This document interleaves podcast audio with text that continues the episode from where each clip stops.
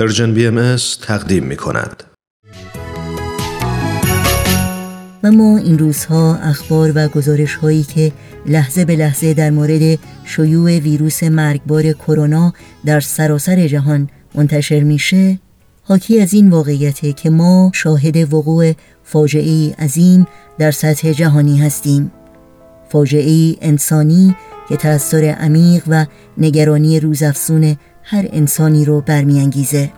در این روزهای پر اندوه و پر استراب به خصوص یادی می کنیم از خانواده هایی که عزیزانشون رو در اثر ابتلا به این بیماری از دست دادند.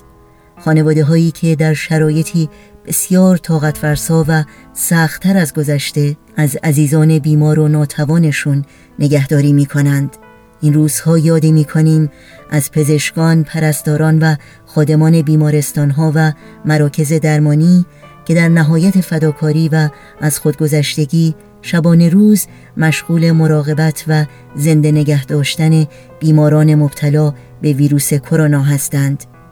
این روزها یاد می کنیم از کارمندان خدمات عمومی مثل نیروهای انتظامی، آتش نشانی که همچنان برای کمک به شهروندان و هم نوعانشون آماده خدمت هستند. این روزها بیش از همیشه به یاد زندانیان بیگناه ایران زمین هستیم و خانواده های اونها که شدیداً نگران سلامت و ایمنی عزیزانشون هستند از شهروندانی یاد می کنیم که به خاطر شرایط موجود کسب و کارشون رو از دست دادند و قادر به تأمین امرار و معاش روزانه نیستند. این روزها یاد می کنیم از کودکان کار و همه افراد بی خانمانی که سرپناهی ندارند.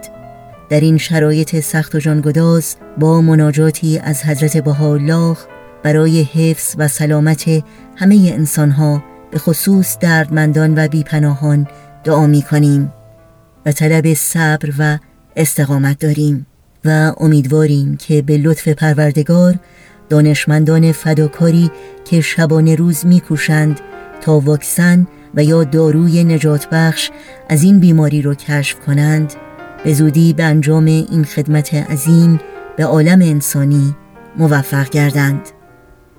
یاد شما در این روزها و در همه روزها زنده و پایدار.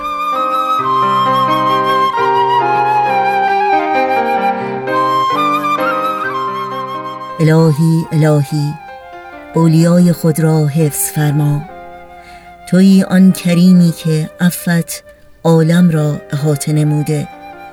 بر عبادت رحم فرما و تایید نما. بر اعمال و اخلاق و اقوالی که لایق ایام توست. به یک کلمه اولیا بهر بخششت مواج و به یک اشراق نگر امر آفتاب جود و قفران ظاهر و هویدا. همه بندگان تو اند و به امید کرمت زنده اند. دست قدرت از جیب قوت برار و این نفوس در گلمانده را نجات ده. توی مالک اراده و سلطان جود. لا اله الا انت العزیز الوهاب.